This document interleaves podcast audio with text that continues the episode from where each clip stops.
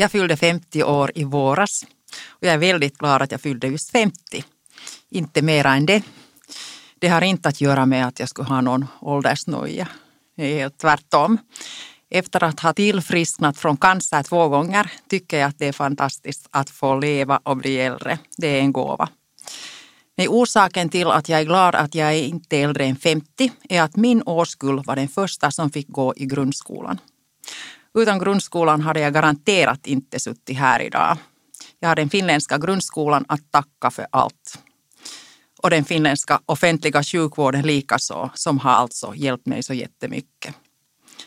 De två sakerna gör att det är mycket lätt för mig att säga att jag älskar den nordiska välfärdsmodellen och den socialdemokratiska rörelsen som tillsammans med andra har skapat den. Det finns mycket som jag älskar, rörelser, ställen, fenomen och människor. Dem ska jag tala om i det här programmet. Jag heter Marit Fält Ranta och jag är din sommarpratare idag. Jag älskar min hembygd Västnyland. Därför vill jag inleda med en lokal artist, flickan Emilia Ekström som kom på andra plats i The Voice of Finland för några år sedan.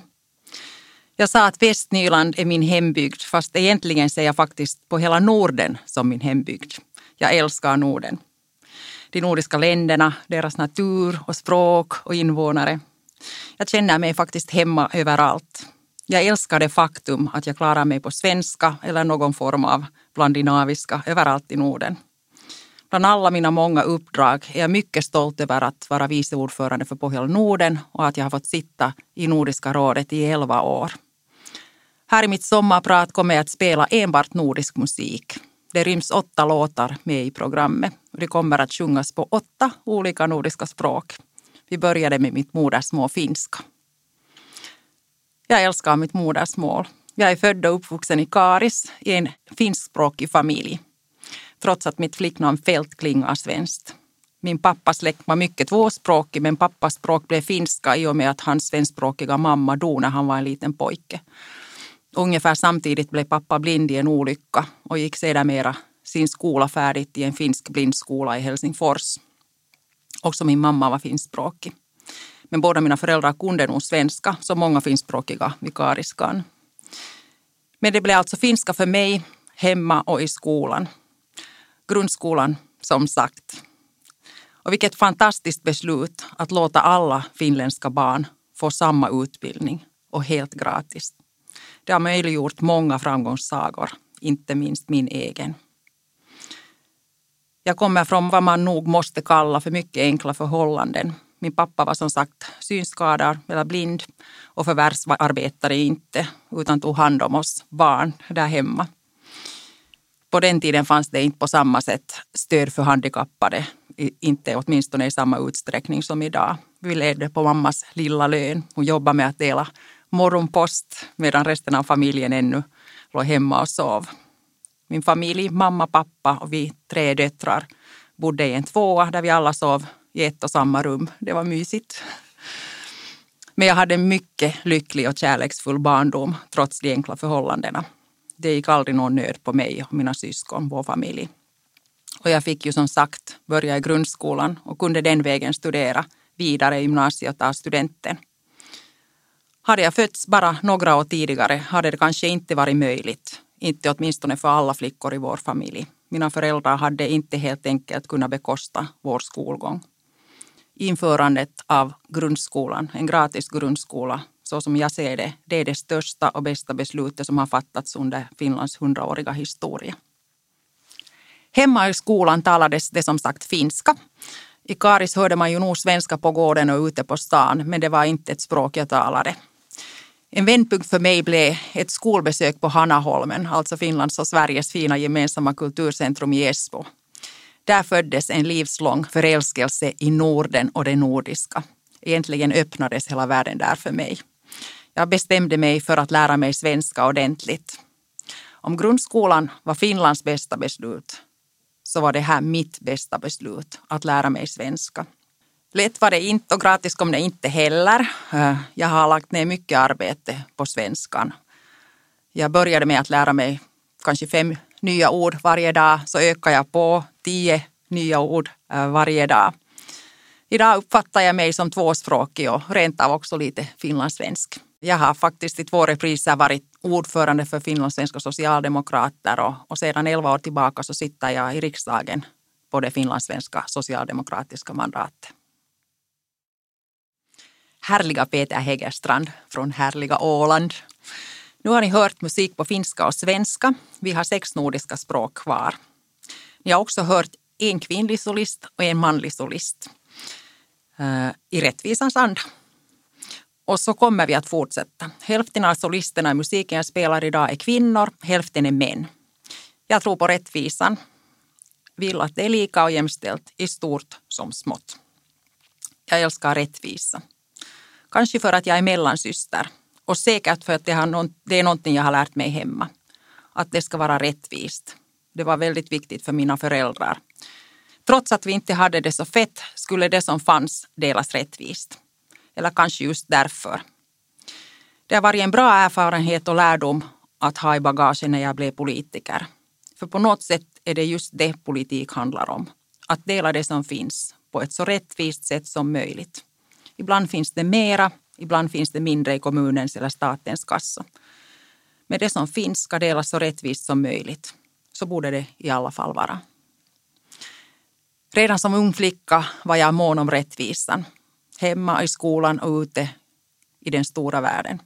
Inspirerad av mina föräldrar som var engagerade i u-landshjälp redan på 1960 och 70-talen. Min mamma samlade in kläder, glasögon och cyklar i som hon sedan skickade till olika länder i Afrika.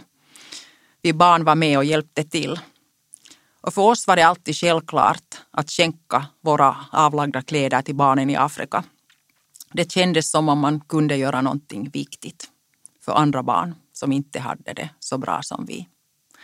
Jag fantiserade ofta vem skulle gå i mina byxor och mina gamla kjolar och skjortor. Och alltid när det kom program från Afrika i tv, nyheter eller någon dokumentär, satt vi där med syrrorna klistrade vid tv-apparaten för att se om vi skulle få en skymt av våra kläder som vi har sänkt.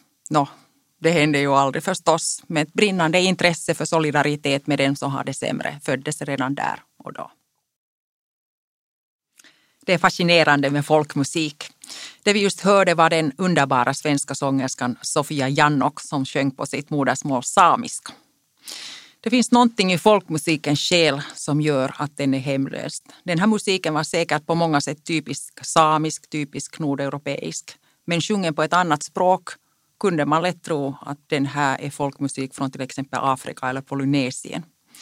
Djupt i musikens själ och hjärta och djupt i människors själ och hjärta är vi väldigt lika varandra. Fred, rättvisa, solidaritet och internationella värderingar har alltid varit viktigt för mig, ända sedan jag var liten flicka. Därför valde jag att gå med just i Socialdemokraterna när jag som 30-årig ville engagera mig politiskt. Jag såg och ser fortsättningsvis Socialdemokraterna främst som en internationell fredsrörelse som jobbar just för rättvisa och solidaritet. Jag var som sagt vuxen när jag gick med i politiken och jag hade redan hunnit bli trebarnsmamma. Som ung var jag inte alls politiskt aktiv. Fritiden gick mest åt till fotboll och pojkar. När barnen var små gick jag med i Mannerheims barnskyddsförbund i Karis och så blev jag så småningom ordförande för den lokala avdelningen. Vi drev lekparken Jumbo i Karis och det var en hel del jobb med det. Den tiden började jag faktiskt tänka på lokalpolitik, på hur samhället är uppbyggt, hur lekparker, gator, motionsspår funkar, vem som sköter dem, hur de sköts eller inte sköts. Vem bestämmer om allt det här? Fritidssysselsättning för barn, dagvård och skolor och förstås sjukvård. Jag såg saker som funkar, jag såg saker som inte funkar och blev ivrig att vara med och påverka. Jag tänkte att barnfamiljernas röst ska höras. Och jag är faktiskt glad att jag redan var en trebarnsmorsa med mycket skinn på näsan den kvällen jag valde att skriva in mig i Socialdemokraterna i Karis. Jag brann av iver att engagera mig. I början var det verkligen inte dans på rosor. Alla var kanske inte lika glada att en ung kvinna hade så många åsikter och stod på sig. Jag tror att om jag skulle varit riktigt ung och oerfaren hade jag säkert gett upp någon gång redan genast i början. Men jag var som sagt 30 och hade redan hunnit jobba som ungdomsledare, redaktör, klasslärare och utvecklingschef. Så jag lät mig inte skrämmas.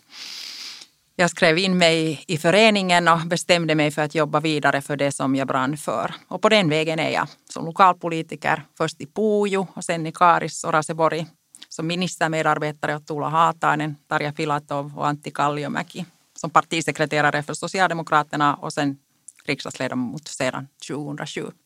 Jag heter Marit Fältranta och jag är din sommarpratare.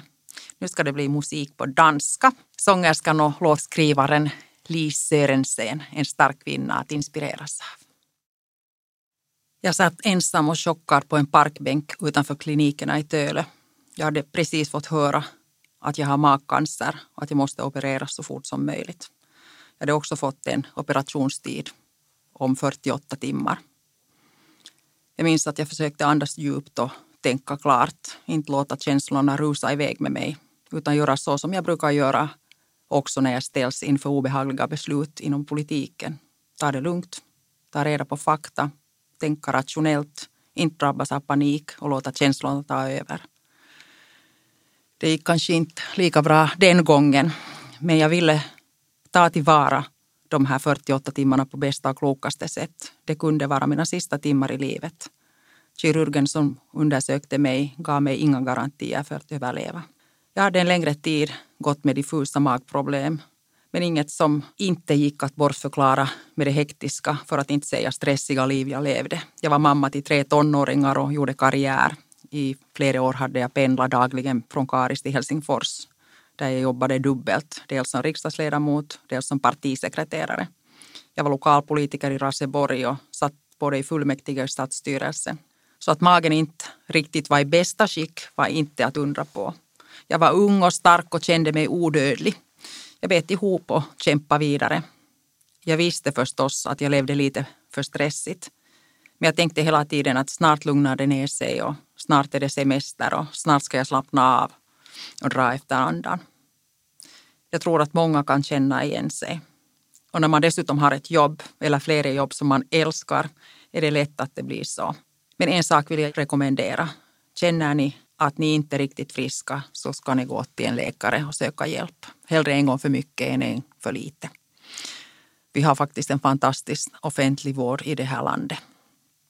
Jag hade som sagt 48 timmar på mig att reda upp mitt liv. Först gällde det förstås att samla ihop familjen som på den tiden var utspridd på flera olika orter på grund av barnens studier.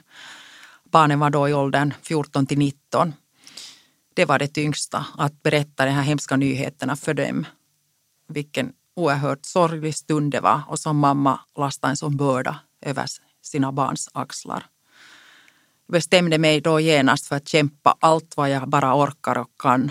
Och den känslan och det beslutet blev bara starkare när jag mötte barnen. Jag kunde inte ens tänka tanken att jag kunde lämna dem. Eftersom jag via mitt jobb är en offentlig person som dessutom fått mitt mandat av en stor antal väljare måste jag förstås gå ut i offentligheten med samma trista nyhet. Och efter att familjen var underrättad skrev jag ett pressmeddelande som skickades ut i medierna. Tidningarna och kvällsnyheterna slog upp saken stort. Men då hade jag redan blivit intagen på sjukhuset och hade börjat min långa resa att bli frisk. Först en utdragen och svår operation och sen både cellgifter och strålning. Månaderna gick som i en dimma. Jag har egentligen ganska få skarpa minnen från den här tiden. Det svåraste av allt var att inte kunna ordentligt vara mamma under den här tiden. Men det jag minns är den fantastiska vården jag fick hela vägen. Av den finländska offentliga sjukvården finansierad med skattemedel. Vård av världsklass av proffsiga läkare som inte bara var duktiga kirurger utan också empatiska medmänniskor för att inte tala om alla de underbara sjukskötare, laboratorieskötare och andra som hjälpte mig som jag mötte. Som trots ett tungt jobb och dåligt lön dag efter dag vårdar, sköter, tröstar, stöder. Inte bara patienterna utan många gånger också familjerna. Jag som har upplevt detta i detta skede av livet då allt var satt på ända. Allt var osäkert och skört kan bara inte förstå att det finns krafter i vårt samhälle som på fullaste allvar vill montera ner den offentliga sjukvården. Den borde tvärtom byggas ut och satsas på ännu mera. Jag älskar den finländska offentliga sjukvården. Efter nio månader av sjukskrivning kom då dagen då jag för första gången skulle få gå på jobb. Min kondis var ännu dålig, jag var ännu skör och svag men hade en stor lust att börja jobba igen. Jag behövde rutiner, jag ville träffa mina kollegor. Jag kände att jag ville jobba vidare på det mandat som mina väljare gett mig. Jag minns när jag tog tåget från Karis in till riksdagen och minns att jag satt och grät hela vägen av tacksamhet. Jag var helt enkelt så lycklig att jag var tillbaka. Första dagen orkar jag vara på ett jobb kanske en halvtimme. Följande dag lite längre. Och så småningom var jag tillbaka för fullt i livet. Samma gamla Marit. Och ändå en helt ny människa. Med nya erfarenheter, nya insikter och nya värderingar. En Marit som inte tog en enda minut av livet för givet. Där fick ni sång på norska med fantastiska Björn Eidsvåg, rocksångare och präst. På tal om präster har jag ibland fått frågan om jag är troende. Om jag fick någon sorts styrka och tröst av en gudstro under min sjukdomstid, så som många får. Jag fick nog styrka av att tro, men det är ingen traditionell gudstro, snarare en tro på livet. Det liv vi har, som vi alla har fått här och nu att ha tre barn, en kärnfamilj och dessutom en så kallad extended familj med vänner och mina fina systrar och deras familjer gav mig en enorm fight spirit. Jag har en nyfikenhet och aptit på livet, en massa drömmar och mål. Helt enkelt en stark livslust, en tro på livet som tack och lov aldrig övergav mig under min sjukdomstid. Inte ens när jag mådde som sämst. Det är jag tacksam för, verkligen. Jag fick tre friska år och så kom cancern tillbaka. Det hade dessvärre spritt sig till flera ställen. En ny operation väntade. Den här gången faktiskt en ännu större operation med tillhörande eftervård. Främst cellgifter eftersom jag redan under det första varvet hade fått så mycket strålning som en människa kan få under en livstid. Än en gång fick jag uppleva den fantastiska offentliga vården. Jag kan inte nog understryka hur stolt och tacksamma vi alla ska vara över den vård vi får här i landet och som vi alla är med om att finansiera. Många har frågat om det är tyngre den andra gången man får cancer. När man ska genomleva den tunga behandlingen en gång till och liksom redan veta vilken tung resa man har framför sig. Mig var det nog lättare den andra gången. Då visste jag ju att jag hade redan överlevt en gång tidigare, att det var möjligt, att det faktiskt går att bli frisk från ett allvarlig cancer. Det gav mig kraft. Det tyngsta för första gången vid sidan av själva behandlingen var absolut att ha mina underbara tonåringar där hemma. De var allt för unga för att bli moderslösa. Det fyllde mig med stor oro och sorg. Den andra gången var de alla tre år äldre och nästan vuxna. Det gjorde att jag visste att de skulle ha lättare att klara sig om jag inte skulle överleva. Och den här gången hade vi också som familj haft tre år på oss att förbereda oss. Och under de tre friska åren hade jag också blivit mommo att ha ett litet barnbarn som jag absolut ville se växa upp gav mig en massa extra kraft. Jag hade också skilt mig och träffat en ny man, min Vesa. Också han gav mig massa kraft och stöd. Han fick snabbt se mig som svagast. De ljusröda förälskelsemoln hade inte ens lagt sig innan jag blev sjuk. Hans omsorg var fantastisk och gav mig ännu mera livskraft. Det är jag jättetacksam för. Otroligt mycket stöd fick jag också av mina kollegor, inte bara från den egna riksdagsgruppen utan från alla grupper. Ibland till och med också från oväntat håll. Det är så att politik kan vara ganska hårt och ibland mycket cyniskt spel där det stundvis kan gå ganska hett till. Meningsmotståndare kan ibland ta ihop ordentligt men att få möta medmänsklighet och färve hos mina politiska motståndare var otroligt starkt och helande. Det är fint att se det fina i människor. Det är någonting som bar mig genom sjukdomstiden och som faktiskt bär mig ännu idag. En tro på det goda i varje människa. Idag är jag tillfrisknad för andra gången. Jag går på kontroller var tredje månad och har bestämt mig för att leva fullt ut här och nu. Inte noja över vad som kanske väntar och eventuellt kommer. Sätta dyrbar tid på att oroa mig i onödan.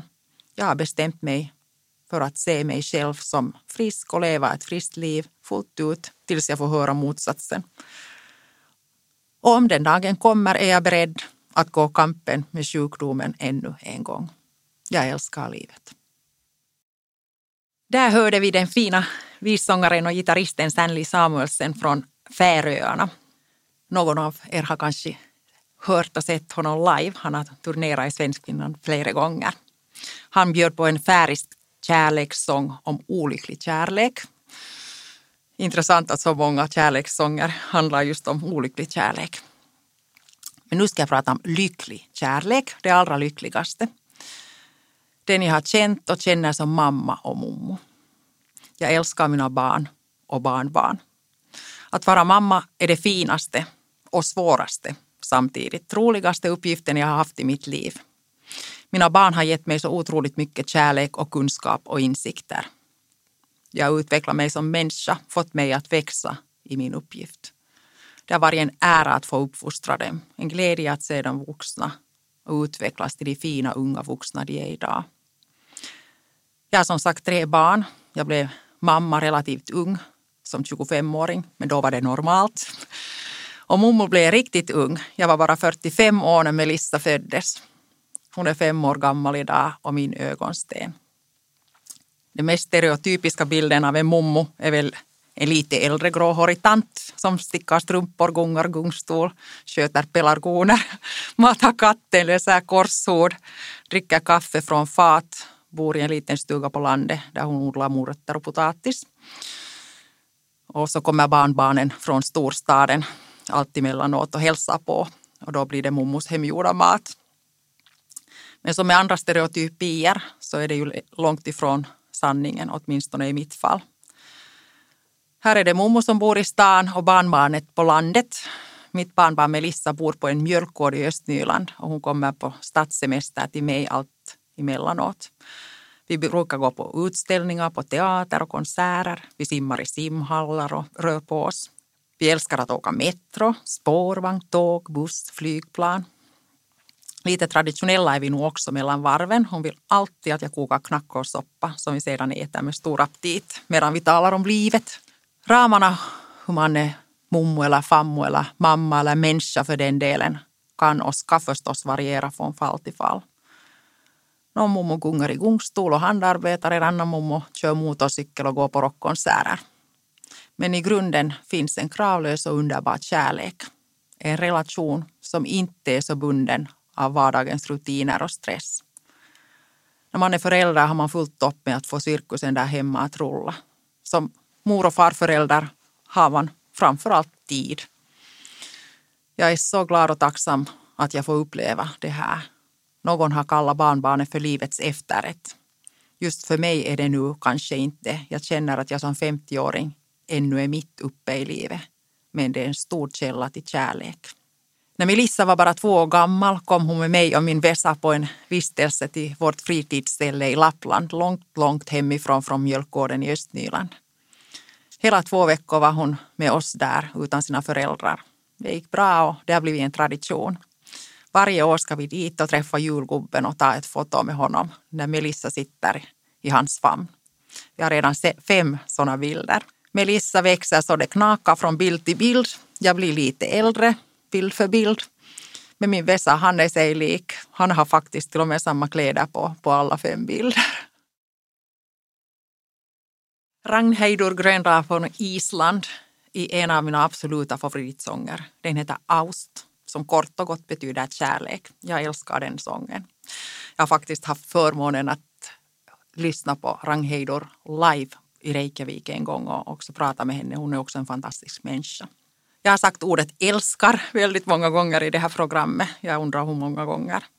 Men det är bara sån jag är. Jag älskar många och mycket. Jag älskar grundskolan, offentliga sjukvården, nordiska välfärdsmodellen, socialdemokratin, min hembygd, Norden, mitt modersmål finska, det svenska språket, rättvisan, solidariteten, mitt jobb och mina kollegor, mina vänner, min familj, mina barn och barnbarn och min väsa.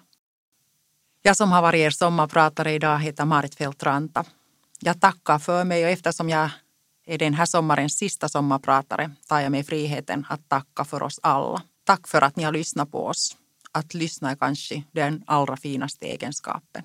Vi avslutar med en låt på grönländska med Grönlands största band Nanook. Jag önskar er fina sommardagar och sköna sommarnätter.